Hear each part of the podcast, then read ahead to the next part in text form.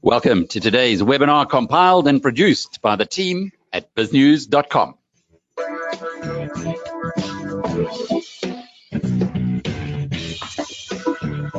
All of our webinars are interactive. We encourage you to pose questions to our guests. The more challenging, the better. And the earlier you get the questions in, the better the chance of having them answered.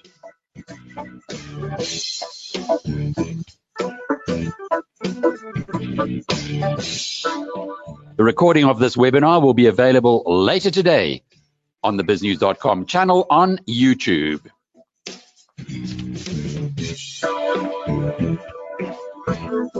Well, so much for the end uh, introduction and a warm welcome to our two guests today, Nick Hudson and Alan Whiteside. Both of them are very well known in the BizNews community. Alan, Alan has been writing a blog uh, that we have published many for many weeks already about COVID-19. Nick Hudson is uh, a, a, regular contributor, and in fact, he has also been one of those featured in the Alec Hogg show. So, uh, both of you well known to our community. Uh, gents, today we're going to talk about what we've termed the great COVID-19 debate. It is an experiment. It's the first time we've done anything like this. Uh, we are taking our usual Monday webinar, which is usually focused on investment. But given that COVID-19 is so critical to the whole investment scenario right now, we like to get both sides of the story. Just by way of, of background, Alan, um, we'll start with you because you've got the uh, the OBE. Uh, what is an OBE for, for those of us here in South Africa? Obviously, you, you were born, as you can see from the slide there, uh, born in, in Kenya, uh, educated in Swaziland, uh, was that at Waterford? Yes, at Waterford. Yes. Yeah. And an OBE sounds sounds uh, pretty important. It's a British Order of Chivalry, which stands for Other Buggers Efforts. So you get awarded it for what other people do. Uh, that's that's that's that's what was what my friends all say. It stands for the Order of the British Empire. Uh, it is uh, there are various grades of order. This is well below being knighted or anything like that, but there are three effective orders uh, that people like us would expect to get. One is the uh, Commander of the British Empire, CBE, Order of the British Empire, OBE, uh, Member of the British Empire, which is MBE. So, yes, I was awarded that by the uh, British government for my work on HIV and AIDS and health work generally. And Nick uh, Hudson is uh, from, uh, well, Alan lives in, in the UK, in Norwich. Uh, Nick lives in Cape Town, and he is an actuary. So on the other side of the fence, I guess one could say, as far as this is concerned, Nick, we know all about you on BizNews, but uh, from your perspective, uh, the thing that you've, or the name that you've made in the public here in South Africa is by an organization called Panda. Where did that all start? That all started uh, around a glass of wine in about March. Um, four friends from different disciplines looking at the the epidemic and scratching scratching our heads at why things were going the way they were. And it quickly grew. We now stand at 100 plus members, scientists from all over the world, um, big advisory board with some of the leading lights in epidemiology and public health and infectious disease. So it's, yeah, it's been a very wild ride, Alec, a very wild ride. And Alan is not a member of Panda? Not yet. Who knows? Okay. I could be, and equally as Nick could also sign up to the uh, John Snow um, initiative. I think the point I'll, about I'll, science I'll is we are meant to get an Sorry, Alan. I said the point about science is we are meant to converse, and when the facts change, I change my mind. What do you do? I agree. Fabulous. Well, gents, I'm going to go off screen now because my job really is to give you uh, the ability to answer questions. And but before we we start that, and we have a number of questions that have already come through from the BizNews community, uh, Stuart, Lowman, who is our general manager, will just explain uh, to our community how exactly they can participate. Stu? Excellent. Thanks, Alec, and welcome, Nick and Alan. I just quickly, uh, we didn't do an audio check. If we can just check, there's a little half five button on the control panel. If you can hear my voice, I see that coming through already and see Nick and Alan on screen. That's great. Lovely to see. Um, as Alec mentioned, it's very conversational, the webinars we host. Um, there's little questions, question mark on that same control panel. If you put your question there in there, Alec can pass them on as we run through the debate. But all good this side, Alec. Yeah, so it's pretty simple. As Stu says, there's a little question mark. Click on that and type in your question. Uh, I will not have your surname. I'll just use your first name so that you know uh, that it's your question that's being asked. It also helps with anonymity. Uh, we have found through our various webinars over the years that people don't actually want their full name. Uh, they feel they can be a little bit more aggressive, perhaps, in their questioning if they only uh, are able to put their first name. Unless you like us to identify you fully, that's also fine. Okay, gents, before we go to the first of many questions which already exist there, I'd like you to set out your stall if you would. Alan, maybe you can go first to bat. Uh, a little while ago when uh, I interviewed you, you were not impressed with uh, the way that the anti-lockdown lobby uh, has been positioning itself. Uh, just give us your your view on COVID-19 as it stands at the moment, or, and more specifically on lockdowns. Okay, so I have to make something of a slight apology to Nick, but we must have a robust discussion. I do speak off the top of my head when I'm speaking in these events, and if I offended you, I might need to apologize. I'm not sure. We'll have to work that out. Um, not necessary. The uh, situation where, where, where I came from, uh, and Nick, I, I've seen you on screen for this for the first time. I think you're probably not that dissimilar in age to me. I would put you in your early 50s, and so I think you probably also well remember the uh, the shit that we went through with the AIDS epidemic uh, in the with the Thabo Mbeki. So my first reaction when I, I saw what you were doing, and, and this is what I apologize for, was to think that, oh my God, here we have another um, unhelpful uh, debate going on. Now, I think the debate has become unhelpful because it's become polarized, and I hope that you and I talking today will unpolarize that to some extent, because I'm not certain we are in full disagreement on a number of issues. Um, so, where I come from is uh, I was sitting in my office in Norwich in January watching this epidemic starting to spread around the world, and I had had um, uh, a uh, communication with a friend of mine, which I'm now quite ashamed, in which they'd said, "Is this something we should worry about?" And I'd said, "No, it isn't something we should worry about." Um, and uh, actually, I, I, was completely wrong. Uh, and then we just watched the epidemic spreading here in the UK. We saw how rapidly it spread in northern uh, Italy, and then, of course, in the United States. Now, just another thing which I think I should make clear to you and your guests is that by and large, we tend to not know very much about what's going on in other countries unless we specifically go looking for it. Because, in my opinion, the media in each country tends to focus on that country and that country alone. It's a bit like, uh, I think it was Tolstoy who said, every happy family is the same, every unhappy family is unique. Uh, every epidemic is the same in where it's being controlled, in every country where it's not being controlled it is unique. So I think it's it's very much um, uh, that situation around the world. And I mean, I'd be very interested, Nick, to hear about what you think is going on in the United States, for example, where I think it's looking quite catastrophic. Here in the UK, I will talk about that. We have uh, seen rapid rising in infections, but on the other hand, we've seen a uh, a very clear measure of um, managing to keep uh, numbers out of hospital. So where I am is I think that uh, we need a range of public health interventions. I certainly believe that lockdowns were exactly the right thing to do at the beginning of the epidemic when the amount of knowledge we had was so minuscule that uh, it was a good public health response. Um, my concern is we are now trying to crash, uh, crush the nut with a sledgehammer and I totally agree with the idea that we have to have nuanced responses. I think South Africa is in that stage. Uh, we in Britain are not, and it's a real problem. So that's what basically what I'd say. I'd say lockdowns Yes, but they need to be nuanced. Not lockdowns in the beginning. I have no problem with what was done then because we just simply didn't know. Professor Alan Whiteside setting out his stall. Nick Hudson, from your perspective? Alec, I think the thing that surprised me the most in the reading that I've done since this whole story started is the comprehensive admonitions against lockdowns in the pre-COVID scientific uh, literature. Um, whether you were looking at the World Health Organization, the CDC, or any number of epidemiological journals, they were all resoundingly and comprehensively against the idea of general lockdowns.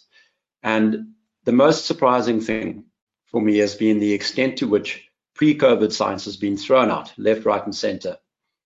Panda's perspective is that lockdown is a cure that's much worse than the disease in the first place, and that from the beginning in this story, the analysis conducted by the various public health institutions has, has consistently failed to take a holistic approach that acknowledges the profound harms caused by general lockdowns.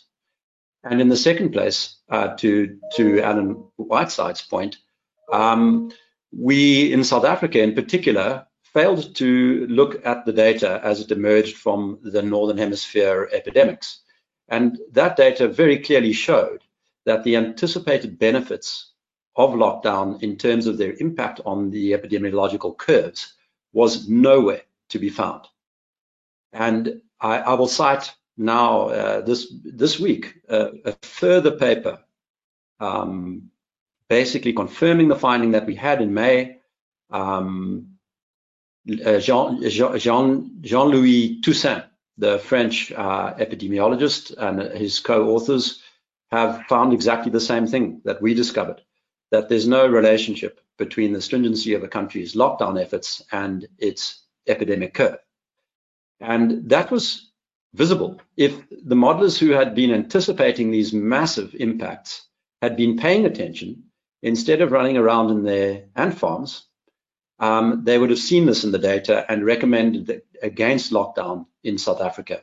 So our view is, you know, even if you want to cut politicians some slack in, with respect to the first lockdown, because they were, after all, facing intense pressure, largely driven by propaganda launched by um, other countries' governments and the Chinese government in particular. They were under intense pressure to lock down. So you can sort of understand why they did it.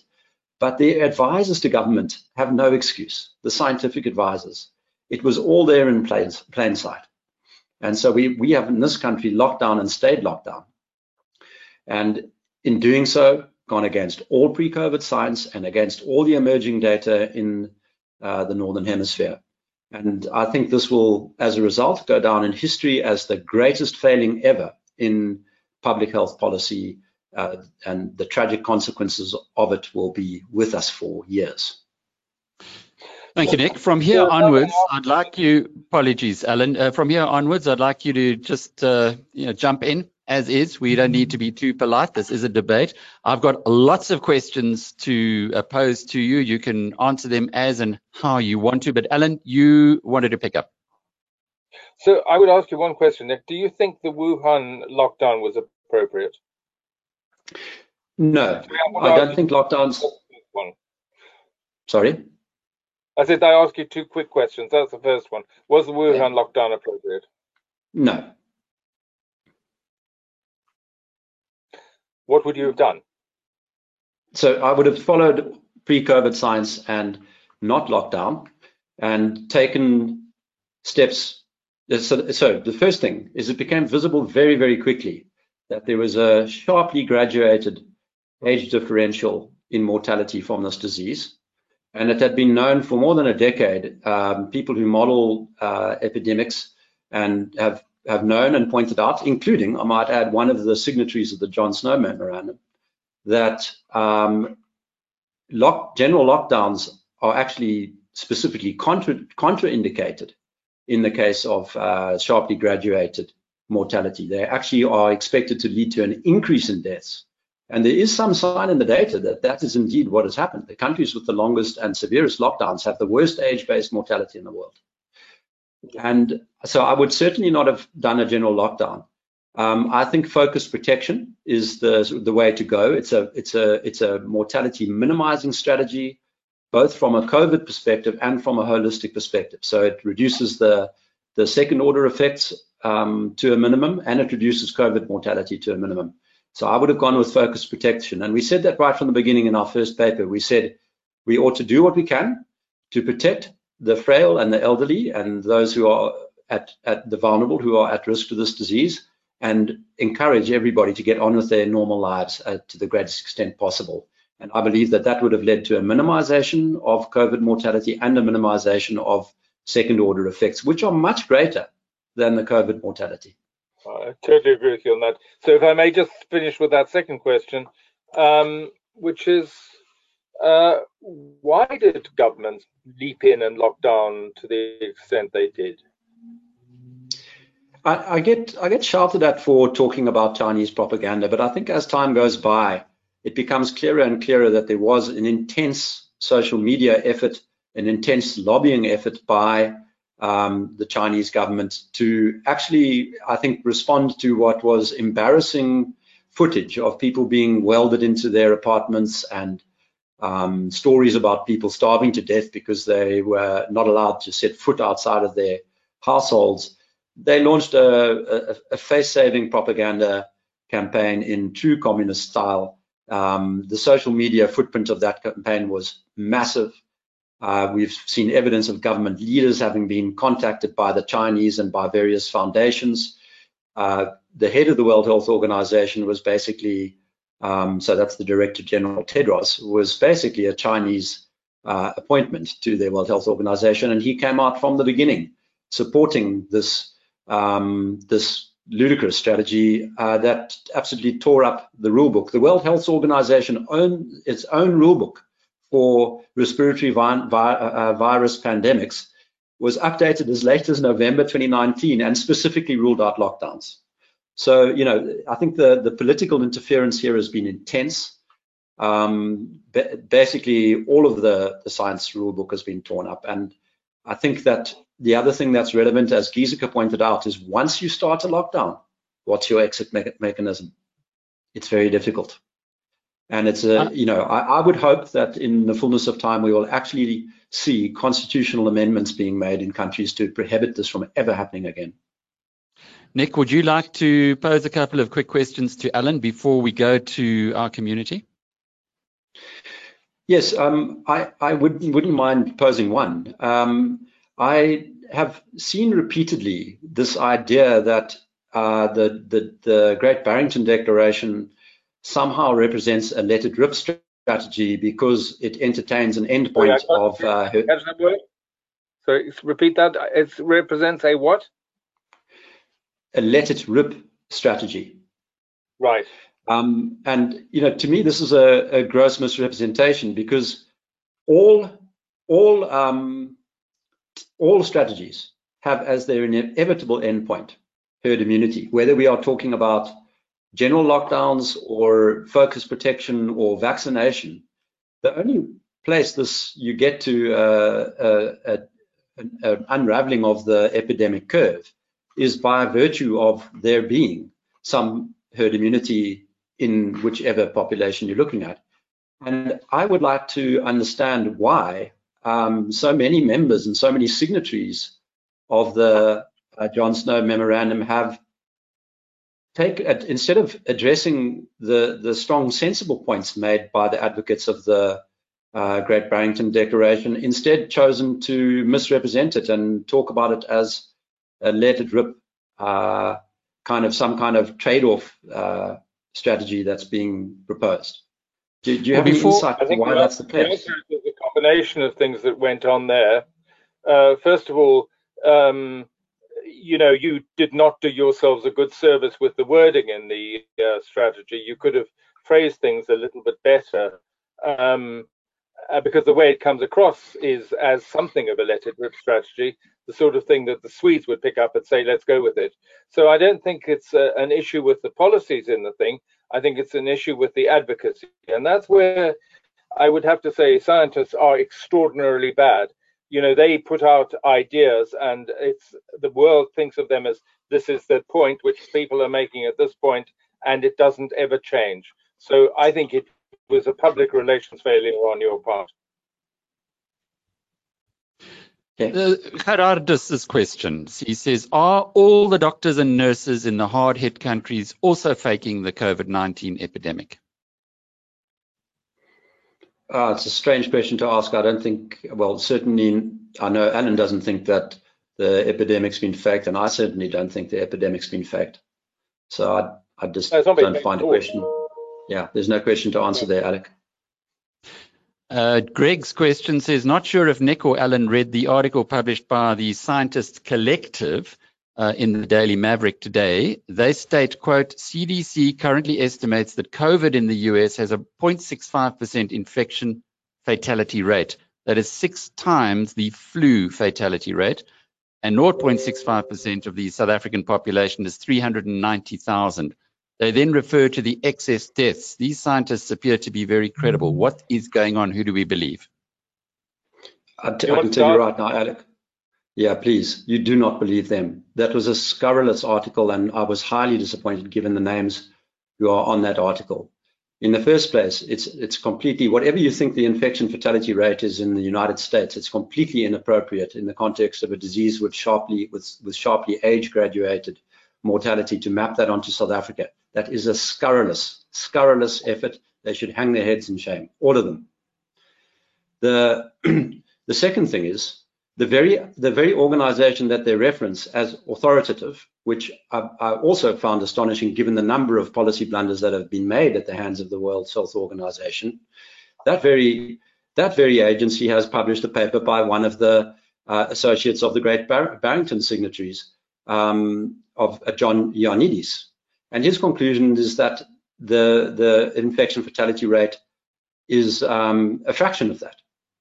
And in the United States, we're talking in worldwide, in Western Europe, you know, so they've, they've picked one data point which we can't even find a reference to. They've inappropriately applied it to a much younger country. I just, I, I actually, I, I went through the roof. I mean, I've said complimentary things about some of those scientists at various points because I felt they were putting a little bit of a handbrake on the hysteria but I actually have lost it at this point. They all need to hang their heads in shame. Alan? Well, I think, you know, as, as, as Nick said, you can't just take one data point and uh, make an argument from it. Uh, does it seem right that there is a 0.65%, uh, what do they say, mortality rate? Yeah, infection that's fatality rate. I mean, that's entirely reasonable, but you can't have a, a numerator without a denominator. It's, it's a what? Old people, probably higher than that in old people. Much higher. Uh, population wide, that seems feasible. But the question they fail to ask is, does it matter?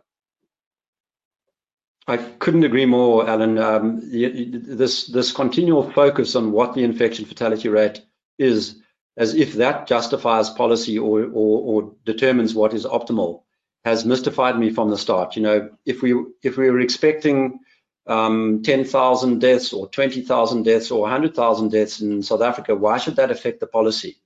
You know, we, we should be on trying to uh, look for damage minimization policies. And I just don't see how lockdown was ever uh, uh, correlated to minimizing damage. I just really don't. In, in, in light of the then existing data and science. Um, certainly now place, can... Yeah, the one place where it is important is how we manage hospital demand. Yes. Um, we do need to know what's coming down the line in terms of the number of people who are going to need hospital admission, ventilators, or uh, uh, oxygen. So that is quite important to know. And and if you remember, Nick, back to the AIDS epidemic, we did make projections which were used. And uh, you know, when you do a scenario, uh, it's a scenario, and you can have, and it's a range of possibilities. It's it's not mm. the answer. And quite a lot of Agreed. modeling be done as what people fail to understand is that modeling is quite often uh, a best guess, but it's also an advocacy tool. If I tell you how bad it, if I tell you Cape Town's going to be underwater in five years, you might do something more. It's hmm. not, mm. but you know that's how we we we put pressure on on uh, policymakers. Uh, Joseph, I, agree with those comments. Can, Joseph's can question here is: okay. you can of course. Sorry, Alec. Yeah, the, the disappointing thing for me in this has has been, you know, we sat there in May in the um, the Department of Health's modeling symposium. We explained that the reason their models were going to be wrong with certainty was that they were ignoring features of the epidemics of other countries that were now, you know, unavoidably uh, uh, evident. Um, in particular, they were assuming 100% susceptibility of the population, which was clearly not the case. They were assuming fatality rates that were mapped from developed countries with, with much older um, populations and they were also ignoring the way in which the epidemic peaked and the age differentiated mortality.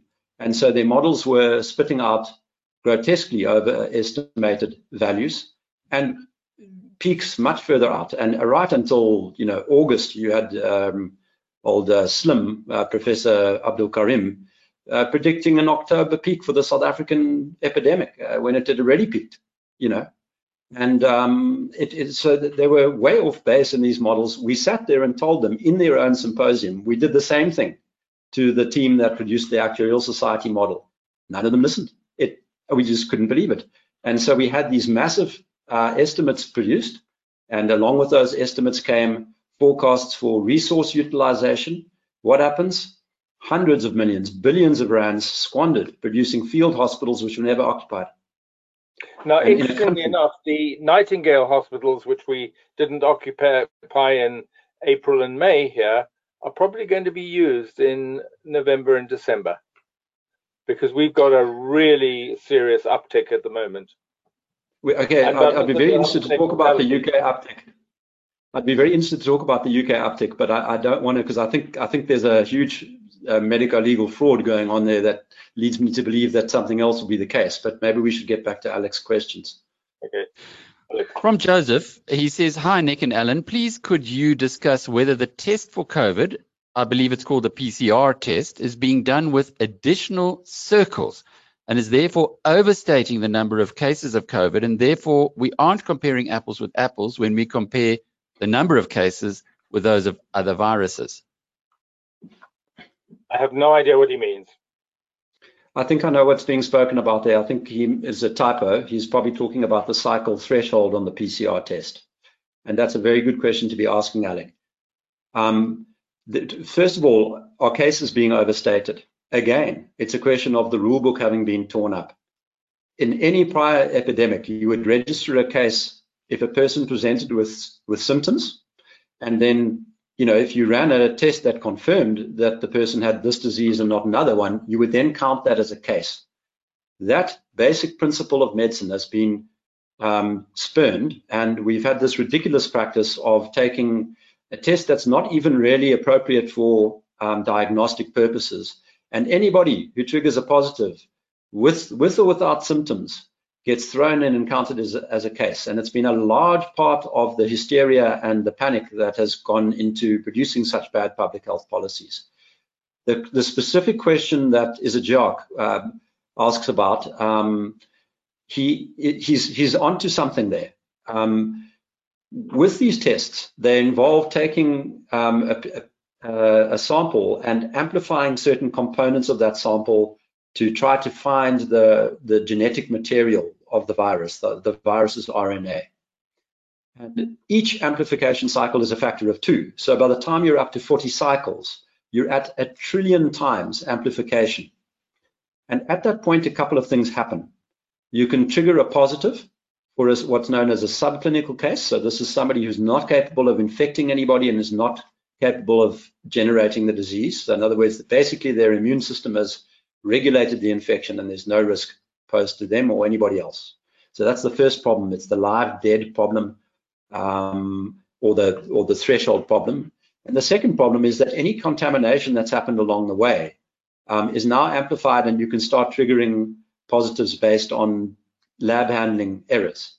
And when you take uh, a lab that is used to conducting a few hundred tests a day and start throwing tens of thousands of tests at them, you, the, the scope for that kind of problem becomes greater and greater. And so what you see, for example, in the UK at the moment, is there's an absolute epidemic of false positives. And we've demonstrated this, you know, every which way till Sunday. Um, in, in, in both the case curves and the death curves, there, there are now grotesque misrepresentations going on. And I think this is a problem in South Africa as well. I'm not too sure of the extent of it because we've we've only been able to get anecdotal information, but there are definitely some labs who are running these tests on inappropriate bases. Alan? Um, I totally agree with you on case curves because again we have a numerator denominator issue, uh, added to which we have a great variation in the quality of tests. I mean, the antigen, antibody, etc., etc. But I would say, and I'd love your comment on this, Nick, that there is so much talk now about tests being a way out of this. The idea that if you have two tests a week and both are negative, then you can carry on with a normal life. You can have a test before you go to a sporting event, etc., etc. I don't know what your view is on this, but this is what Matt Hancock and his band of buffoons who run our system are uh, suggesting we might uh, have as a way forward is rapid tests. Mm-hmm. I know that in certain uh, airports in America, they test you before you get on a plane. Uh, I don't agree with you about death, though. I think we uh, deaths is very binary. I mean, we may have difficulties about attributing cause, but mm. death is a binary event. You're either dead or you're alive. So I think that where we can see changes in uh, mortality, that is a real change. Now, cause may be a bit more difficult to attribute, but we have certainly seen a rise in uh, deaths in um, in England over the last little while, a significant rise. Not up to the levels that it was a while ago, but it, there has been a significant increase, and indeed in Sweden as well. Yeah, well, I'm gonna. I mean, I agree with you on the buffoons comment. The idea of testing everybody twice a week is crazy. This virus is gonna. It's already an endemic seasonal virus in the UK, and to be running around doing that kind of thing in response to an endemic seasonal respiratory virus just makes no sense whatsoever. It will represent a, a fundamental um, abridgment, curtailment of human rights, and I, I, I, hope that the UK comes to its senses soon. But just, just to your point about the deaths, and I, if, if I was, if I did believe that the the deaths curve in the UK was accurate, I would have no hesitation agreeing with you, Alan. But we've we've been through into the the um, compartmentalized death data in the last couple of weeks. And this is now, you know, we, we, we've put that out in, uh, in, in various uh, podcasts um, over the last couple of weeks. And what we discovered was the following. There is negative excess mortality for respiratory virus deaths in, in the UK at the moment. There's negative excess hospital mortality in the UK at the moment. Where there is positive excess mortality is in home deaths those deaths are not coronavirus deaths. They are heart attacks. They are strokes. They are deaths occurring because those people are being denied access to normal medical services. So what, how do we then reconcile that with the UK official deaths curve? What's happening is people who are dying from other causes. How can we tell that they're other causes? Well, because the signature, the actuarial signatures on those deaths is um, inconsistent with coronavirus. The gender and age mix of those deaths is consistent with normal death patterns in the United Kingdom. So they've got an epidemic of testing in the hospitals, and they're recording as coronavirus deaths ordinary hospital deaths that have nothing to do with coronavirus. It is abundantly clear from the data. It's a medical legal fraud, and I think it's going to blow up. And I'm, I'm surprised it hasn't already blown up because people are jumping on the bandwagon of this and realizing what's going on. You've seen Michael Yeadon stepping out and talking. You've seen uh, Dr. Clare Craig, fellow of the Royal College of Pathologists, speaking out recently. And of course, their message is suppressed by the British government, but I I, the truth will come out. There's been a scandalous fraud there. Bringing it back home to South Africa, Lisa asks, she says, given that 40% of South African households have a grandparent living with them, and many in very poor settings, i.e., several people living under one roof, sharing rooms, etc., how does Nick envisage the shielding of the elderly as described in the uh, GBD? I think that's a Great Barrington Declaration to be implemented realistically here. Okay, it's a very good question. Thank you, Lisa. The, and I think let's just start. Uh, again, where's our starting point? Okay, our starting point is that everybody gets equivalent shielding. So whether you're unlocked down or you're locked down, what that does is it it shifts the burden on to the elderly. Okay, if you are doing, if you're not doing an, an attempt to protect them on a relative basis, whether you agree lockdowns have an effect or not is irrelevant. Okay, because all you're doing is changing the timing of death. Then you're just delaying the inevitable.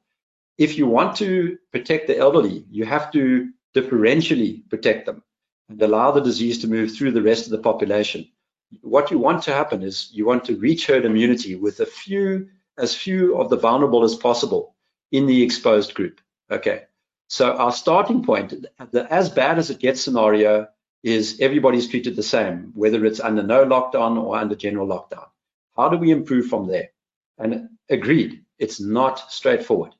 But the kind of ideas that we've been proposing since April were as follows. We suggested that um, you should, instead of, you know, you've got all these empty hotels now because you've shut down the, the, the travel economy. Um, in the event that an old person wants to be uh, removed from a household where somebody else is ill, for example, then you, you could use those. We suggested tripling the state old age, uh, state old age pension um, for the period of the epidemic so those people could afford to take measures to remove themselves from, from danger. We suggested depopulating old age homes, taking people from old age homes who are um, not in an extremely frail condition. If they become sick from coronavirus, housing them in the families, in younger families, you know, because the younger families just, the, the risk to them posed by COVID is just negligible. And so these were the kind of ideas we had. In developed countries, you can do things like make online shopping more available, or you can have shopping special shopping hours for older people or vulnerable people where they don't have to come into contact with the rest of the community. You know, we've got a list of about 20 of such ideas, and I think you've got uh, a, a, a, rough idea of the feel of it. Now, would those be uh, completely successful? No, of course not. Uh, contagious respiratory virus is one of the hardest things in the world to contain. But we failed to make the effort. We just went with this flat structure that didn't differentiate uh, with respect to risk. And as a result, we, we in, the, in the phrase that we like to use from one of our the modelers in our team, we put the old people at the front of the bus. We needed them to be at the back of the bus. Mm.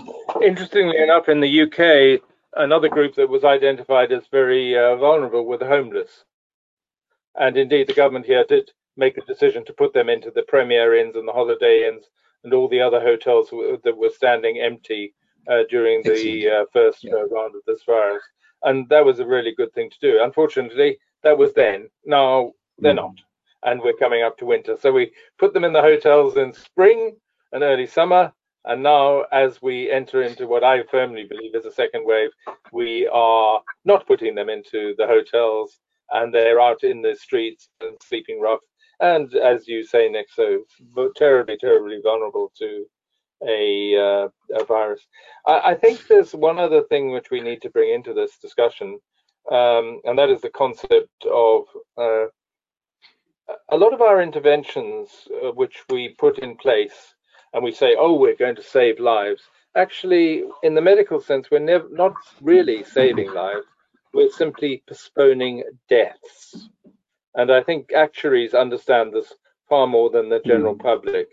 And I have seen this uh, with great uh, clarity with my uh, students in Canada uh, when I was showing them the global burden of disease data, which you'll know well, which is produced out mm. of the Institute for Health Metrics and Evaluation uh, in uh, Seattle. And anybody can access this, Institute for Health Metrics and Evaluation. And there you can show the cause of death by age group.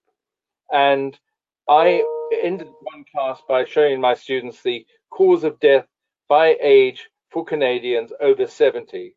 And I said to them, so, okay, guys, so this is how people die if they're over 70. And they looked at it and they could see that mm. ischemic heart disease, strokes were the, were the major causes of death.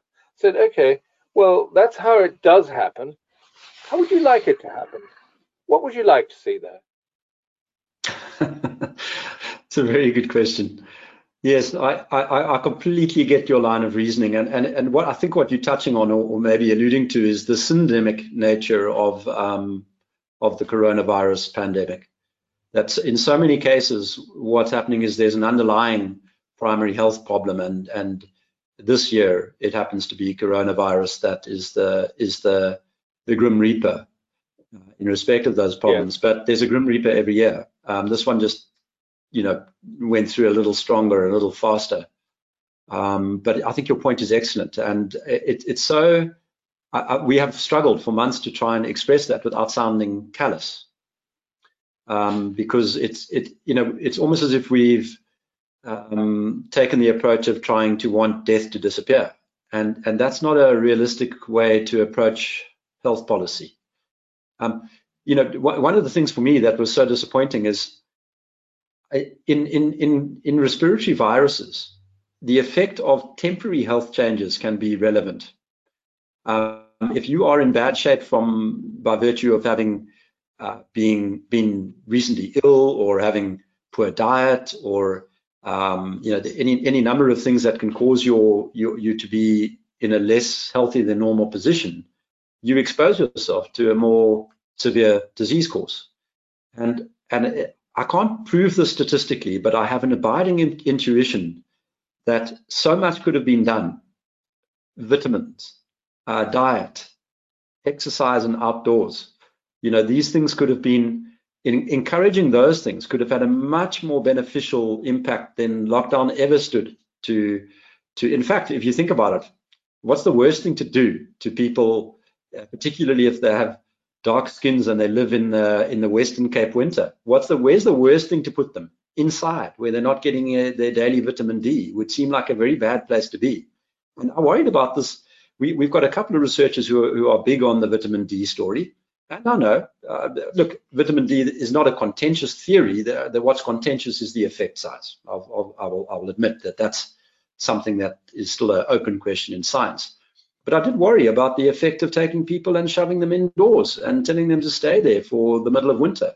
That didn't seem like a, a good thing to do. And I wonder how many people have died as a result. Um, it is deeply uh, vexing to me that, that that kind of step wasn't thought about and the, that kind of consequence wasn't thought about. Nick, well, Alan, we have, we have dozens of questions uh, okay. from our community. So I'd, I'd really like to, to uh, we only have 15 minutes left. So You've you've you've given us some fantastic background and, and insights, but I'd love you just to focus on these questions as uh, and, and to give as many of them airing as we can to keep it uh, rather concise. Here's one from David. He says the explosion in the USA seems to be the result of the lack of lockdown and people ignoring the mask and social distancing. People need to be directed, and surely lockdown is one way to stifle the virus. Quick response, gents. No, no to everything. First of all, be, be aware of the electioneering story. Uh, the, the, US, the US and Europe are, are, not really different in terms of how bad the situation has been. Uh, neither lockdowns nor mask mandates show any sign of working. So absolutely not. We don't, we don't, we can't take those as our public policy uh, um, items if you want to actually produce an impact. Um, so just be very careful. There was no question that the Biden-Trump story um, led to an, an, overstatement of the severity of what's gone in, on in the United States. It's substantively not different from Europe. And um, I think people overall overestimate the, the, the role in which that, that policy has uh, played. The virus does what the virus will do in communities that have the fe features of aging, obesity, and high prevalence of comorbidities. Those are the three main drivers. Um, and you, are seeing that play out wherever you look. Gavin says apparently the Great Barrington Declaration is part funded by right wing American billionaire Charles Koch, and the signatories on there are fake. Much is written about this. Why are we still referring to a few unverified scientists? Nick, I guess it's for you. yeah, the Great Barrington Declaration, I think at last count, has 10 times as many signatories as the John Snow Memorandum. Um, this business about it being funded by right wingers is nonsense. The the venue where it was signed was the the the base of the American Institute of Economic Research, which leans to the right, but I mean it's irrelevant. The the science and where the document was signed is, is you know to focus on that is to actually admit that you don't have good arguments against the case. Um, so I, you know, I would reject the assertion that the the I mean the scientists' names are there, and yes, did a few scurrilous people run on and sign under you know Mickey Mouse and Snoopy Doo Scooby Doo. Yes, that happened, but I mean, it's not this. It's not the bulk of the signatures. You can see there, there are just thousands of recognizable names and big names in science. You know, it, it's really interesting because a lot of those people sign that document despite taking great personal risk in doing so, because they are going against the, the perspectives of their institutions. When a John Snow memorandum sign, signatory signs up, he's taking no risk because that's the prevailing uh, kind of mood in, in, in their government institutions and a lot of the universities. And that counts. You've got to think about that. When a person who's who, who, who takes a position and that position is at personal risk, you've got to think about the meaning of that. Alan, a question from Richard. He says, why do the media always quote cases when they're actually referring to positive test numbers? Tests don't make cases. Cases have an illness. It is pure fear mongering for political reasons, he questions. I think so. And I think we saw that with AIDS in the early years, um, which with more reason, by the way, because you recover from COVID. Uh, you don't recover from HIV and AIDS. But yes, numbers are political, and people will talk up numbers in order to get resources or to get what they want. Uh, I think anybody who assumes that numbers are not political is naive beyond belief.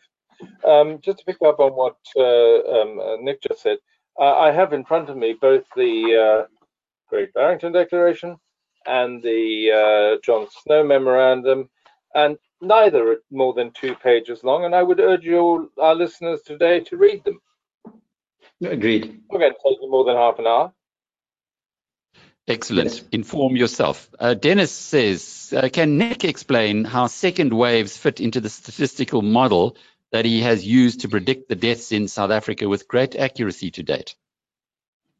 So, so we don't believe that there will be um, a second wave per se. You know, and, and, let's just be clear: people are using the second wave concept to frighten people to say it's going to. There's another wave coming that's going to be as bad as the first. We've always rejected that as a likelihood. It would be at odds with all prior epidemics. There's some contention that there was a second wave in the 1918 Spanish flu, but it's really ropey evidence. Since then, this hasn't been observed. And so what we expect to see is there will be a, a, a seasonal surge as this virus becomes endemic and joins all the other seasonal endemic respiratory viruses. Um, it's not exclusively a winter thing. So in temperate regions, it's winter. But in your tropical regions, it depends on local factors. When is the monsoon season or the hurricane season? That kind of thing. It's it's very local the factors that affect it. But respiratory viruses from influenza to rhinovirus, adenovirus, coronaviruses, influenza, all have these the seasonal pattern, and this one will behave no different. The other coronaviruses have it as well. So there will be little seasonal surges and there will be no reason to act any differently from how we've acted in the past with respect to influenza and adenovirus and so on, which is to say we, we take sensible precautions. If you're sick, stay at home, wash your hands, you know, but do we need to lock down and shut down international travel and destroy businesses and livelihoods and run around with masks on? No, we need to do none of those things. Dion wants to ask, perhaps would, for you, Alan. Agree with Nick on the masks. I think there's sufficient evidence to suggest that they are protective for people who are infected and breathing out the virus. They are less protective for people who are uninfected and breathing in the virus. But I would argue that masks have an important role to play in the public health armamentarium uh, for uh, for for prevention. And but I, and then I would also agree with everything else he said. Dion asks, he says, so why is the media not presenting a much more balanced view of the epidemic along the lines of Panda and maybe now even Alan Whiteside? Alan, you want to take up that one? Um, it depends on which media, doesn't it? Hmm. I mean, where I sit in England, uh, I could pick up the Sun newspaper or I could pick up the Guardian, and the coverage in both of those uh, medias is, is entirely different. Or I could look at Fox News, or I could look at CNN or CBC. And again, I don't I, like the pandemic. This isn't a, a monolithic media. There are different medias, and some of them are more analytical than others. I mean, a story of everybody went home, went to work today, and came home safely isn't something that's going to sell newspapers. Newspapers are looking for bad news. This pandemic is something which has caught the headlines. Norman asks, uh, with the greatest of respect to Nick Hudson, and you know that means exactly the opposite, correlation does not equal causation. He is a number cruncher and not an epidemiologist. In my view, he seeks trends in numbers, then goes out and finds justifications for his prognostications. Unlike the average epidemiologist, he has zero skin in the game. His approach is like the bunch of nitwit analysts who concocted a conspiracy theory around Jacob Zuma and his ex-wife, Nkosazana Dlamini Zuma, that they'd formulated her rise to the ANC presidency at the Nasrec conference three decades earlier. And they justify this hypothesis by cobbling together a series of apparently connected events which have occurred in the last 30 years. It is possible in hindsight to assemble a convincing argument for a hypothesis which seems plausible, but is little other than coincidental. Nick? Well, it's hard to see what specific things are being referred to there, but just a couple of points. I'm I'm not the epidemiologist in our team, but we are our team is stocked full of scientists from all walks that are relevant to this discussion. Epidemiologists, modelers, virologists, geneticists, immunologists, we've got them all. So I, yes, I'm an actuary and I don't have the expertise in all of those fields, but I have access to those scientists and I'm reporting what they say. Okay. So it's a bit unfair to expect me to command all of those. A huge problem, by the way, in this whole process is that there've only been epidemiologists in government's advisory areas, and those guys are very bad at understanding immune systems. That's why they made the mistake of assuming 100% susceptibility, which has never been seen in respiratory viruses. So, you know, th there's a problem right there. The epidemiologists should not be making decisions about immunology. I've got an immunologist who sat there in, in April explaining to us how T cells work and why cellular immunity is likely to be a thing and so on. So that's why we didn't make that mistake. And that's why our forecasts from May were accurate. And you, you can tell me, you know, that's the thing that you should be looking at. What did we say in May? We, we, we published a chart. That chart is now 4% out. How did we get it right? By studying all elements of the, the equation and looking at the international information. The point about correlation and causality is correct, but the points we've been making are largely about lack of correlation. So when we say that lockdown stringency is not associated with death rates in countries, after controlling for any number of things, that, that emphatically does deny a causal relation between the, um, the lockdown stringency and life saving. Okay, it's not a two-way street. So co correlation does not apply imply causality, but a lack of correlation does imply a lack of causality, and that's an extremely important scientific uh, concept to get right. Guy asks, appreciate comments from both Alan and Nick on the following. The media narratives are leaning towards inoculating the whole population to curb COVID However, why inoculate 100% of the population when the mortality rate is less than 0.1%? Alan? Well, exactly right. Um, I would suggest that uh, what we're going to see, and we should see it within the next month, a rollout of inoculations which will be uh, very structured and it will go to the people who are at greatest risk first. I think the people who should get it, providing providing that these vaccinations still go through the processes and are shown to be safe and effective, I would say health workers, then the elderly, and then you can rank it, ramp it down the uh, the, the scale. I would say that there is a real need to get as many people as possible because that's, as Nick said, how you get herd immunity. And I will speak as someone who, as a kid in Swaziland in 1961, had measles that developed into encephalitis. If I'd had measles two years later, I wouldn't have had measles because the vaccinations were out there. So I do believe vaccination is a really fundamental public health, and I think people have a responsibility to get vaccinated if it's safe and effective. Yeah, I, I, I, my children are vaccinated. I think vaccinations are one of the greatest inventions uh, of science. I do register some concern with the haste at which these uh, trials are being conducted and the enormous economic vested interests uh, also, I, I share the, your viewers' question uh, or, or, concern with the uh, this rush to vaccinate healthy people. I mean, the very interesting feature of these trials that the results have been released is, you know, this point about the age-graduated risk. They only tested the vaccines on healthy young people, and they couldn't find anybody who actually got sick. So, you know, they got 100 people out of 44,000 in the in the Pfizer trial. And that's telling you, that's painting a picture about this virus, right? It's not a significant risk to young, healthy people. And so I'm very concerned. How do we establish safety when the prevalence rates are so long in the group uh, low, the prevalence rates of the disease are so low in the group that you're analyzing? I would like to see tests done on the vulnerable and that's an ethically fraught situation because they can be killed by those tests. So we need to see how they're going to roll out those um, tests of the vaccine on vulnerable people because they, I agree with Alan, that's where the emphasis should be. I, I think it'll be some months, maybe even years before we can reasonably reach a conclusion about the, the, the, the, the attractiveness of vaccinating young, healthy people? I'm, I'm not sure that that question is going to be answered very soon at all. David adds to that, and I think it's uh, it's well our second last question because we've come to the end of our time just about. Uh, there is a strong suggestion that the young are not at the level of COVID risk as the elderly. What are the COVID-19 statistics behind this assumption? Well, well I think again we're down to cases.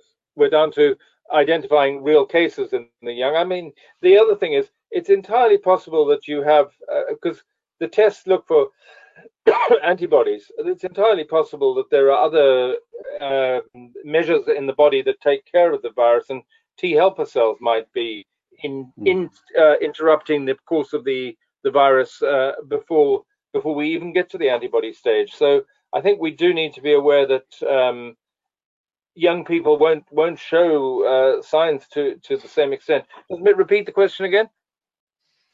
The the question. Um, sorry, I've moved on to the to the last one. Uh, it's uh, there's a strong suggestion that the young are not at the level of COVID risk as the elderly. What are the COVID-19 statistics behind this assumption?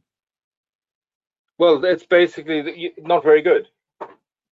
I mean, we know that a lot of elderly people get it because they present, but young people who get it probably aren't presenting. Yeah, so the the the infection fatality rate where and, and Alan's right, it's it's based on um, serology studies, which are in other words, you know, you're only looking at you're only counting in the denominator the people who've had a severe enough infection to provoke an antibody response. But based on the serology studies, the fatality rate differential between the very old and the very young is a factor of a thousand. Yes, there you go. Yeah, that's Thanks, from the University of Cambridge. Yes. So, yes. so the so the stats much less risky. Strong. Yeah, much less risky than the flu for for young people. And it's fascinating. Uh, and, I, and I don't. I see we're running out of time, but I would love to have spoken about the, the the most recent research on why this is the case because it's different from the flu, right? Neonatals and and infants are, are at risk of the flu and they die every year from the flu. And it's been a mystery to us why aren't they being killed by coronavirus?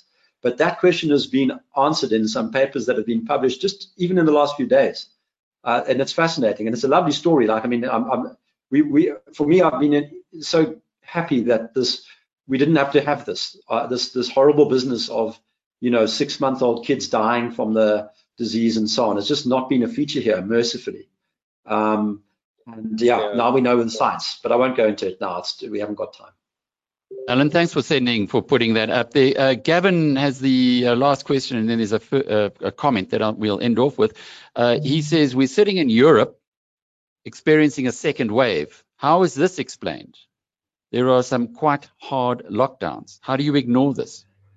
Well, the, the, you know, the first thing is that your lockdowns don't work, so just ignore them. Okay, so they, they have no bearing on what the second wave is doing. The second thing is look at the excess mortality. The excess mortality all over Europe is extremely moderate, and that's different from the first wave. What's happening now, as I've said, is that you are attributing deaths to coronavirus, which are simply not coronavirus deaths. We've seen that at a granular level, blown apart that story in the UK. The same is happening in Europe we're to, it's going to take us longer to get to the bottom of it because the data is not as good. But they've got an endemic situation in Western, Southern, and Northern Europe. Eastern Europe's different. They're still having their first wave. So you need to you need to differentiate Eastern Europe from the rest of Europe. But what's happening in, in, in Western Europe, I think there are two countries out of 26 in Europe that have positive excess mortality at the moment. Sorry, that was true like on Friday. Okay. So let's just put it in context. Don't listen to the scaremongering press. Look at the facts. None of those countries should be locking down. Norman responds by saying, "Thank you for mortality data. Nick? Excess mortality data. Uh, the Economist. No, no, no, not at all. No, I go. We go directly to the source, the Euromomo uh, study. The Economist has been a little bit devious in some of the ways it presents these things. So uh, we, we actually, I'm, I'm very disappointed with the way the Economist and the Financial Times have performed during this epidemic. They've been part of Team Panic, really.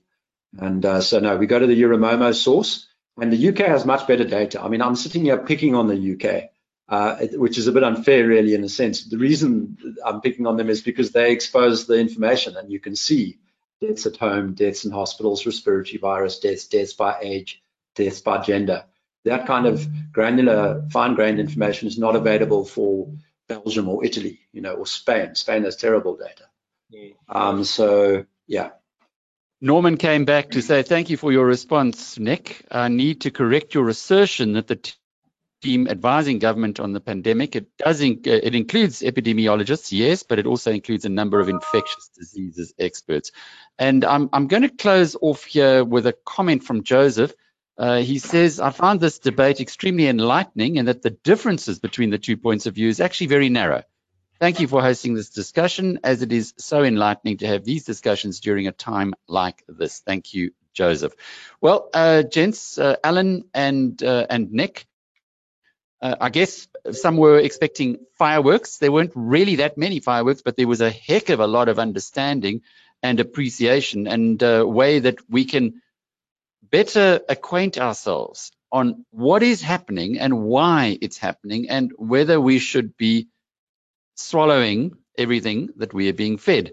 Just to help those members of the business community who are both watching live, and we have a significant sized audience, or those who are going to be watching the recording of this uh, discussion, where is a good place to start getting information and acquainting yourself with the reality rather than what you've referred to a few times on scaremongering?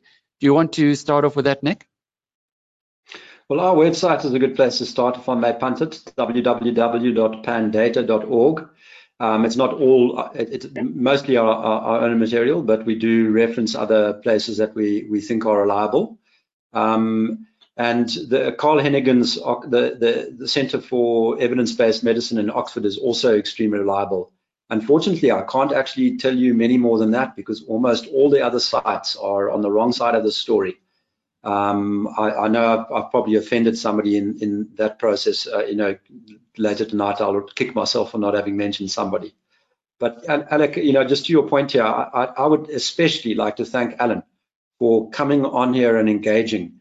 It's my opinion that if we'd been having this kind of engagement from the get-go, instead of having this this very arrogant approach to you're not the experts, we don't discuss with you, we're the experts kind of approach of the official uh, health people, we would we would have had much better policy in this country and a much better outcome. And it, I, it's it's late, but I am overjoyed to have an opportunity to actually engage with somebody like Alan and to have a, a respectful, mature debate. It's it's long overdue. Congratulations to you to actually succeeding in getting it put together. Many of us have tried.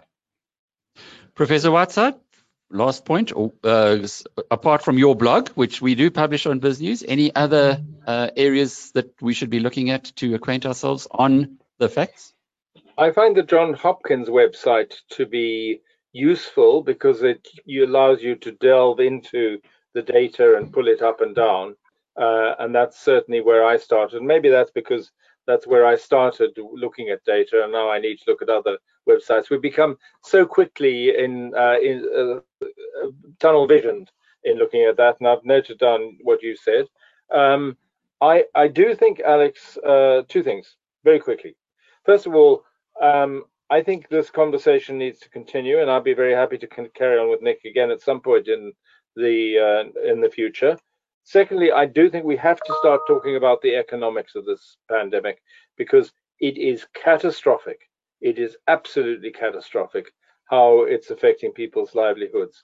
And thirdly, I'm always very reluctant, as a graduate of Waterford School in Swaziland, I well remember a headmaster saying to us, you know what the definition of an expert is? An X is a has-been and a spurt is a drip under pressure. Alan Whiteside, uh, Nick Hudson, thank you again for your participation today. It's been a, a real privilege to be able to listen closely. I apologize to all of our community members. There were dozens of unanswered questions, um, but hopefully we'll be able to package them in some way and, and get back to you on that. Thank you for uh, your participation. Thanks for being with us with the um, Noontime Monday webinar. Uh, we've got lots coming up. Premium subscribers tomorrow. We've got a, an update of the BizNews Global portfolio, which, by the way, we didn't panic on, and we actually bought more shares when the panic was happening. And my goodness, has that paid off? Uh, and then on Wednesday, we're looking at ways to invest in the US with Orbvest, who uh, are specialists in the medical care center. And my goodness, if you want to put money into any area right now, it's got to be in medical properties. So lots coming up for the BizNews community. Thank you again uh, to our esteemed guests who are well known to you. Perhaps you know them a little better after today's conversation. Until the next time, cheerio.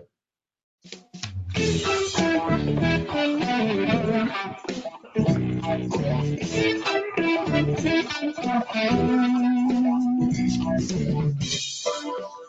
for joining us for this webinar, which is compiled and produced by the team at biznews.com.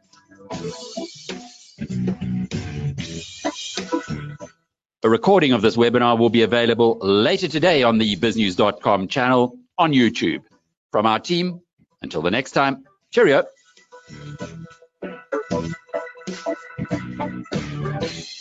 Ding, ding, ding.